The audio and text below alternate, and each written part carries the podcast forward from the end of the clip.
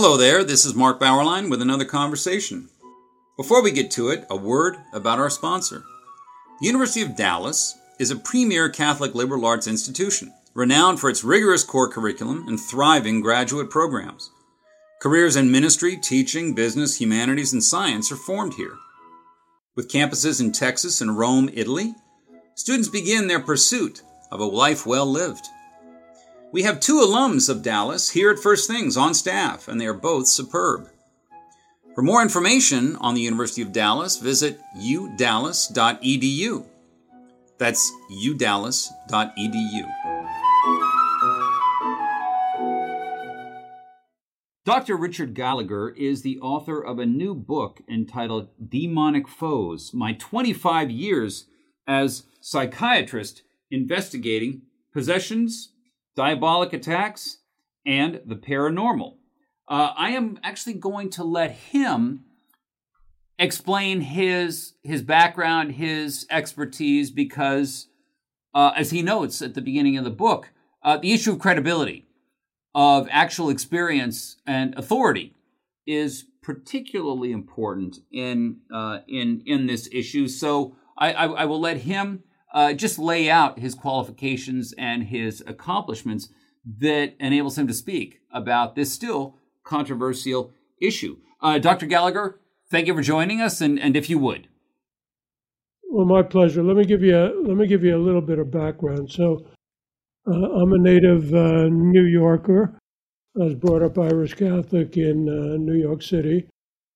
And uh, eventually I uh, found my way to Princeton. I studied the classics, which is relevant because um, it really alerted me how ubiquitous throughout history was belief in evil spirits in all different cultures.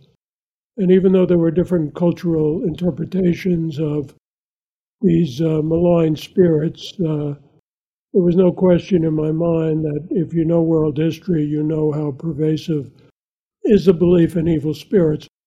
But, you know, I didn't give much thought to it um, until eventually uh, I saw the Exorcist movie. And um, I was intrigued by the part of the psychiatrist priest who was, you know, attempting to explain all this. And um, still not feeling like I um, was going to see any of these cases. But after finishing my residency at, at Yale in psychiatry, I went on to work for Cornell Medical College for a while.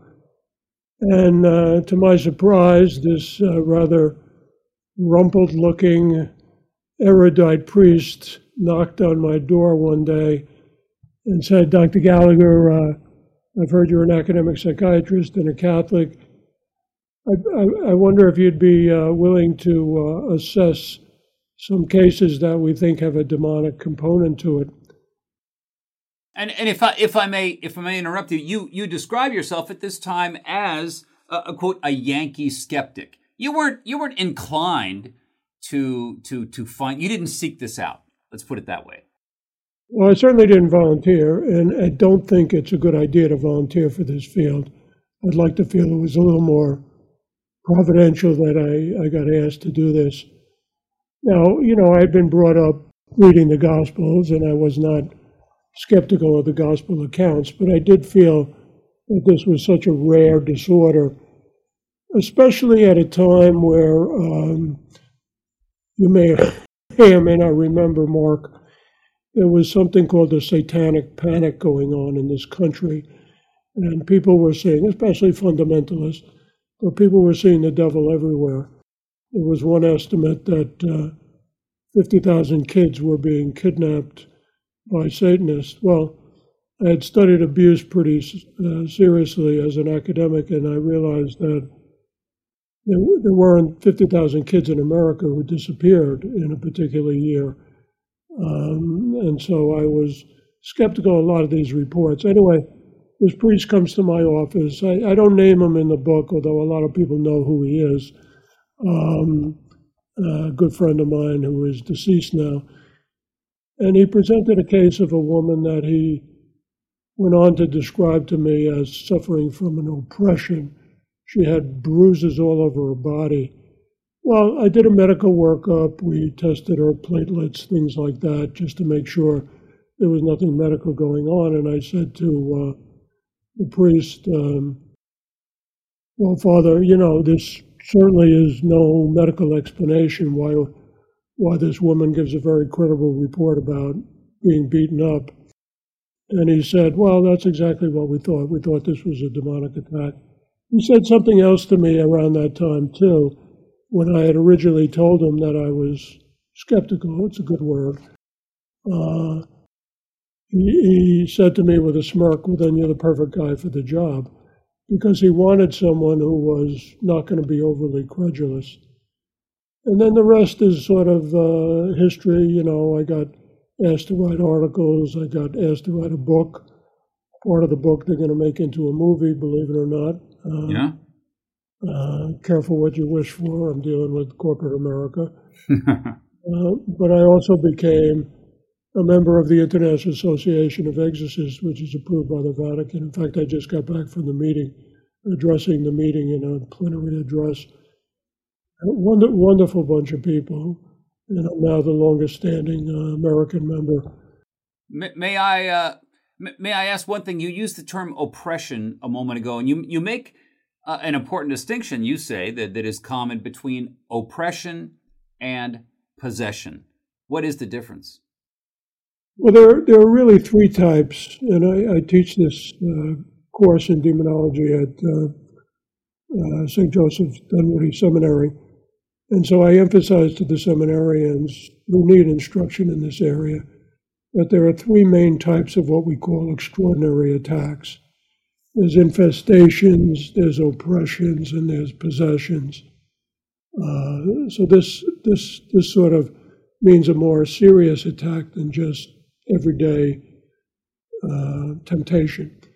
And essentially, the difference between oppression and possession is the um, extent to which the evil spirit has control of the uh, body and consciousness of the individual. Okay. If the if the evil spirit can really take over, manipulate, even even put into a trance um, the individual victim, that's a that's a possession. Uh, and often those are relatively easy easy to diagnose because they're they're quite flamboyant. In terms of oppression, it's a little trickier. That's where the church uh, begins to rely a little more on people like myself as a psychiatrist, and uh, that's where the demon is either physically in some way from the outside, you might say, excuse me, attacking the individual or manipulating their senses or cognition to some extent. That is yeah. relatively rare as well, as well as um, more complicated to diagnose. Now, in your experience, uh, when when the priest or, or or, or figures in the church come to you, uh, you you said they they want your skepticism. Uh, and I presume they would rather have a, a medical diagnosis than, than a demonic diagnosis. They would love it if there was a me- if this was a medical condition. Correct? Well, it makes it makes things uh, easier, or at least very different. Takes it out of their uh, bailiwick. But uh, you know, these are erudite men who uh, are usually well trained in the Catholic Church and so they're, they're looking for what, what is the truth of, of what's going on. And there are a number of psychiatric conditions. I mention them all in the book, most prominently things like psychosis, where people think they're hearing voices of demons, um, something called dissociative identity, where um, you know the person feels like a, an alternate personality is affecting them yeah. and also just sort of people who are manipulated or hysterical or suggestible. So uh, they, as well as myself, obviously as a physician, you know, I'm very careful to rule those things out. Uh, what really impressed you was was right, right the, the object. I mean, this this is where the evidence is, and this is these are the powerful moments in in your book, the the portraits of of the people that you've seen. Uh, one of the one of the longest ones in the book is the portrait of the Satanic Queen, Julia. How did you encounter her, and, and tell us about her? It was an odd story about how I first met her. Um, my wife and I were in our uh, bedroom at around three o'clock, and we had two well behaved cats who went completely berserk in a way that we never had experienced before or ever again. We had to separate them. We wondered if they had too much catnip or something. The very next morning, so a few hours later, this same priest who introduced me to this field brings this uh, relatively petite woman with dark makeup on her face to my house.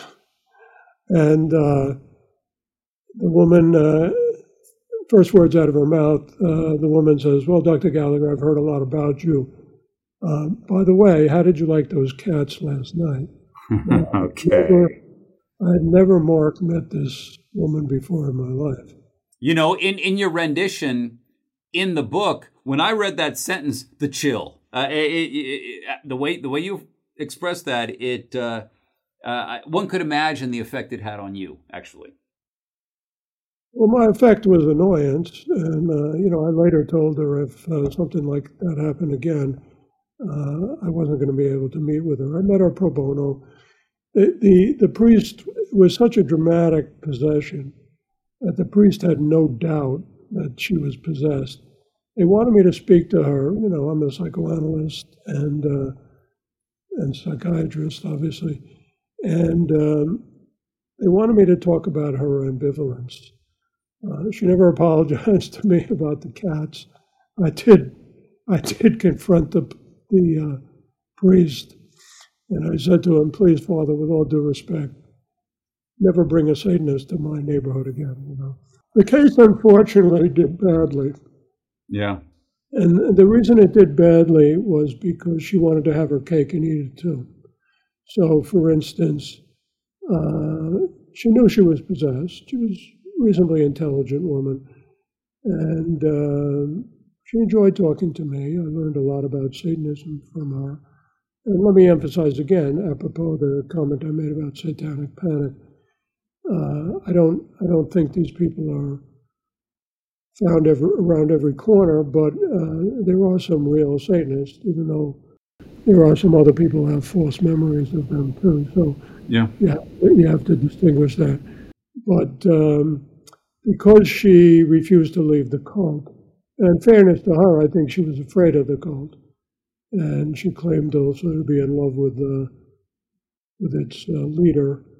So she had made this kind of Faustian bargain, and uh, since she refused to leave the cult or reform her life, uh, it was obvious to us after a while that she was never going to be delivered.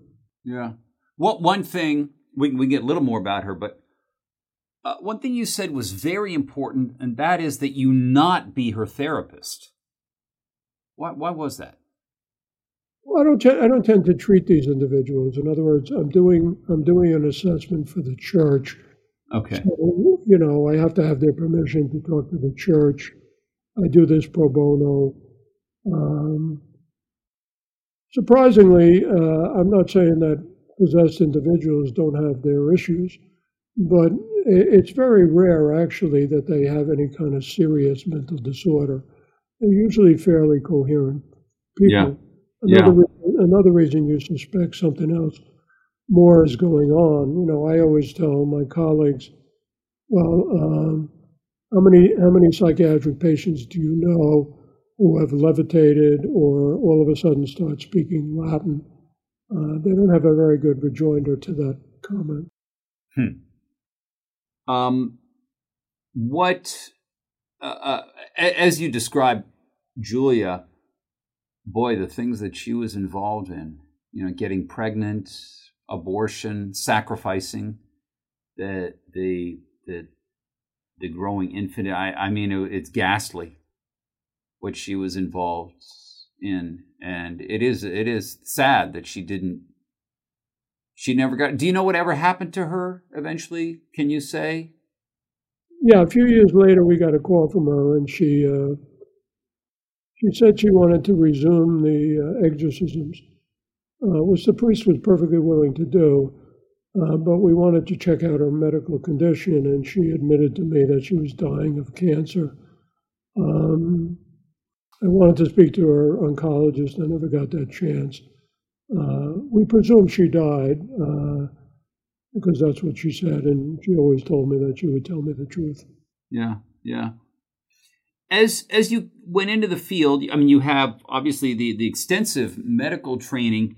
Did you find that you had to dig deeper into into the theology, the history behind uh, the history of possessions and and the practices of exorcisms? Was that sort of a an uh, another course of study for you? Well, I'm an academic, and I'm also on the faculty of the uh, St. Joseph Seminary and teach the course in this area. So it certainly was incumbent upon me to get as scholarly knowledge of the field. Uh, as I said, I'm a classics major from college, so yeah. I've always had a great interest in history, and uh, I think an historical perspective is is very valuable. Anthropologists and um, other historians of the subject,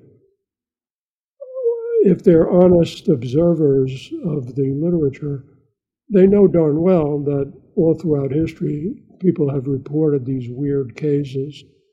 They have a, a often a different interpretation. They may say, well, this person was possessed by uh, phenomenologically, they, they, they, may say this person believed they were um, possessed by a dead spirit or an ancient god or something like that. Um, that's if they that's if they believe it, but they do report the phenomena, and uh, in all cultures, this sort of thing has been reported. The argument the argument for regarding all those theories that they might be ancient god or Uncle Uncle Harry and the Freemasons or um, um, you know, some dead ancestor. The argument against that, of those of us who have observed, uh, of course, I'm not an exorcist, but I've observed many exorcisms, is that under the compulsion of our Lord, ultimately, it's not the priest, it's our Lord who delivers people, under the compulsion of our Lord, these demons very reluctantly, because you have to kind of pull it out of them, they don't want to they're so used to lying in, in a sadistic way that they they don't want to admit who they are. But eventually, before a successful exorcism is finished, uh, and it's a good sign, uh, they are forced to admit who they are, and, and, and invariably they admit that they're demons. Yeah, and and one thing that that convinces you is, you know, let's say with with Julia you'll be driving along, she's in the back seat, and another voice comes out of her, and there is no way in the world that that's her. Is this is this the judgment? Yeah, I mean that's again, you know, you have to make sure that you're not dealing with a multiple personality or something.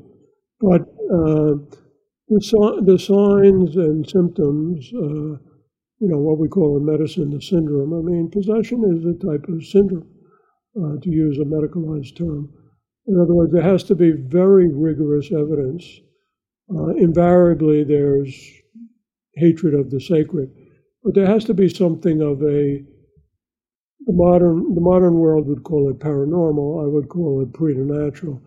Uh, the it has to be preternatural uh, signs. The classic ones are speaking foreign languages that the person never knew, um, exhibiting superhuman strength or movements, uh, and knowing things, knowing things that they would not know otherwise. So, uh, in the in, when they reveal themselves, and there are people who voluntarily are possessed, um, but most of the cases the church deals with. Um, are going to be involuntary cases. And then you see the most dramatic sign, which you have to have in addition to the other evidence, of a person who goes into a trance and, and out of their out of their mouth comes these, you know, usually quite nasty words. I was, the story you're referring to was I was uh, driving in the car with this um, priest exorcist. All of a sudden, you know, we noticed she was sitting in the back seat because we were, you know, finding a venue for the exorcism, and um, she uh, starts saying to the priest, I was perfectly happy she was not talking to me. She, she was saying to the priest, uh, "You, you effing priest! I told you to leave her, leave her alone. She's ours. You'll never get her." And one one phrase I found kind of interesting was she called him a monkey priest. And I always tell people that to me is is a fair summation of how they think of us. They think of us as crude and stupid animals uh, who they have a perfect right to, uh, you know, enslave. Uh, it's it's it's perhaps their hostility is primarily not against us in any case. It's it's against our Lord and God because they don't have any power over God. In fact, anything they can do is by the mysterious providential will of God. St. Augustine had said, if they had free reign, they would kill us all. And mm. I used to think that was some kind of early medieval um, exaggeration, but that's a fair that's a fair summation of their attitude. They, they really would like to kill us, and of course, because of our protection from God and angels and saints, uh, then they're, they're not able to do that. Another subject, Sarah, whom you call a case of internal oppression. Uh, tell us about her and how you got involved there. Again, it was sent to me by a priest, and uh, a lot of times the cases that are sent to me by a credible clergy, and I, have worked with clergy of other faiths too. Uh, there's already a, there's already a suspicion that they have something demonic. So, of those cases, people sometimes ask me, well, of your cases, how many are, are genuine? I mean, a fair amount are genuine because they've been screened already. Uh, or they come to me on their own, knowing of my work. I, I tell something that surprises fundamentalists. You know, I've been a busy clinician in my life. I was ran the county crisis team, for instance. And I've evaluated about 27,000 people in my life. Now, these are patients. These are not people who are sent to me or find me because of my area of expertise with the demonic. Of those, of those 27,000 patients, none of them did I think were possessed, hmm. which, shows, which shows the rarity of it, but it also shows that, you know, I'm not going around diagnosing mentally ill patients as possessed. Yeah, yeah. Yeah. But Sarah, what was her internal oppression? She had a very interesting case, and, and I tried to include in the book uh, Demonic Foes, I tried to include cases that were a little interesting as well as instructive.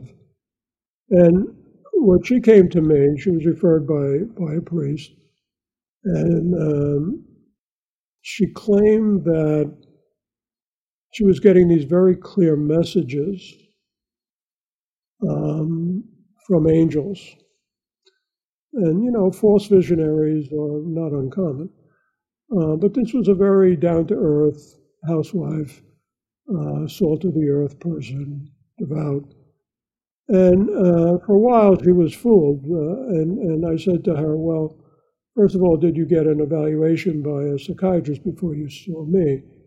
And she said, uh, Yes, uh, they're stumped because they don't think this is psychosis. Uh, and she said, That's why I came to you, doctor. And I said to her, Well, do you believe that angels could be speaking to you? And with a good deal of humility, she said to me, You know, I, I think I'm a very ordinary person. uh, I don't think that angels have this grand mission for me. And I said, well, that's that's admirable that you have a certain humility about this. You know, work with the priest, have him say prayers with you, intensify your spiritual life, and let's see what happens. So she came back a month later and she said to me, Dr. Gallagher, I think you assume that there might be a change here. She said that they they um, now tell me who they are. They're dead souls. And I said, well, what do you believe about that? And this is the bread and butter of spiritualism, you know, people who think they're in, in contact and channeling or, as a, or, or mediums for dead souls. And I said, So what do you think about that? She goes, Well, look, I know my Bible. I know Deuteronomy. I know Leviticus. I know that communicating with spirits is really, really discouraged. And um, she said, I am a devout person. I don't think that they were dead souls. Hmm. And I said, Well, I think you're, you're onto something. Keep, keep keep your eyes open and keep figuring out and working with the priest. So yeah. finally, she came back to me another month, and she said to me, "You know, Dr. Gallagher, I, I think I assumed this is what you, what you were driving at." She said, um, "They finally revealed themselves," and I said, "And who did they say they are?" They said they were evil spirits. So the the instructive lesson, Mark, is how often these evil spirits pretend to be something else. Yeah. I often tell, you know, I'm a, I'm a, I'm a classicist at heart, I suppose, still. And I often tell the story of the Delphic Oracle, which I'm sure you're familiar from your uh, school days. And this is a woman who was a peasant woman who voluntarily went into a trance, and the voice of Apollo would come out of her, supposedly. And um, people from all over the Mediterranean would come to visit the Delphic Oracle. So she obviously had some real knowledge, real hidden knowledge that we that we see in these possessed cases too. And um, look, you know, I mean, looking back on it, I am, even though there's other theories like you know she was inhaling the vapors of uh, the springs of Delphi. I visited Delphi. Um, there's no doubt that this was a voluntary possession. Yeah. Because the voice would come out, it would say it was Apollo. It had amazing knowledge, sometimes right, sometimes wrong, but that's typical of evil spirits who lie a lot and don't know the future. Uh, another thing, another thing to remind people, because some people get confused when they come to me and they say, well, so and such a fortune teller told me what my future was. And I said, nobody knows the future, you know, except God, not even yeah. angels. But it's the, the message there too is how, even throughout ancient history, um, as the as the later intertestamentary Jewish thinkers, as well as of course the early Christian thinkers, recognized that the pagan gods were sometimes demons pretending to be pagans. Yeah. And I, would want to uh, highlight the, your, your, care in, in discerning the, the presence of, of possession, your, your circumspection on that. You, you note at one point, for instance, that uh, some people who suffer borderline uh, symptoms, uh, for them, the idea of an evil spirit inside them is actually quite tempting. Uh, that's one of the one of the one of the ways in which one again, one has to one has to show real judgment uh, and patience uh, about these things. But we're we're we're running out of time here. Let me ask one final question, Doctor. In your experience with people such as Catherine, uh, your your case in West Virginia, have you found reasons why demons targeted those specific individuals? Had did, did was there something in their past that made them that opened them to, to the possession? Uh, was that a factor? No, it's absolutely the prime factor. And I'm not hmm. saying there aren't some exceptions, but uh, you know, I won't I won't bore you with the academic exceptions. The vast majority of people get possessed are people who have done one or both of two things. Either they have turned to occultism And in a way, it's they're asking for favors. You know, I want to know this, I want to know that, I want to, want to curse my, you know, ex-boyfriend, uh, and they're playing with fire, and they get in over their head. And the second group of people is just people who uh, have turned to evil. You know, I, I, I uh, mentioned in the book uh, a gangster, a drug lord who got possessed because of his criminal, evil behavior. By contrast with Julia, he eventually, you know, turned back to the faith of his youth, his Catholicism, and he was delivered. But that shows the difference. People have to understand that exorcism is par excellence a pastoral ministry, so that you have to not only are the prayers helpful and effective, but the person has to reform their life. Yeah. Well, just, just I'm, I'm gonna I'm gonna take a little little while longer here. Uh, it, it's clear from your I mean I have there are many many other questions actually that I that I have uh, for you, but it's it's very clear. Finish this with with this one. It's very clear from your conclusion that you actually welcome scientific scrutiny of the phenomenon of possession, but you also insist that investigators have to have some uh, theological knowledge about this, or they're untrustworthy. Uh, how do how do people regard that demand in in your in your experience? I mean, one one thing you note at the beginning is that in spite of abundant empirical and historical evidence for possession, the, the resistance is strong in the medical community. And that hasn't always been the case. In other words, in the Middle Ages, you know, doctors not only had biological theories of mental illness, but were often called in on exorcisms to do exactly what I'm doing now. I also know, having just gotten back from uh, addressing an assembly of several hundred exorcists in Rome, uh, I know darn well that there's a lot of psychiatrists who do believe about me and I would even say, Mark, about you might say some of the skeptics or pure materialists in our profession, and there are those people. If they're an honest person and can describe honestly, well, this goes beyond science uh, as we understand it, at least it goes beyond the epistemological basis of, of, what's called methodological naturalism. No, they can be helpful too.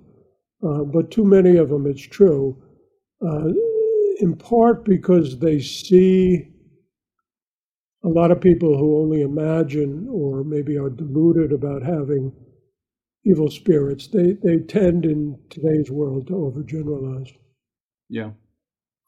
Well, for now, uh, the book is Demonic Foes My 25 Years Psychiatrist Investigating Possessions, Diabolic Attacks, and the Paranormal. Dr. Gallagher, Dr. Richard Gallagher, thank you for joining us. Well, it was my pleasure. Thank you.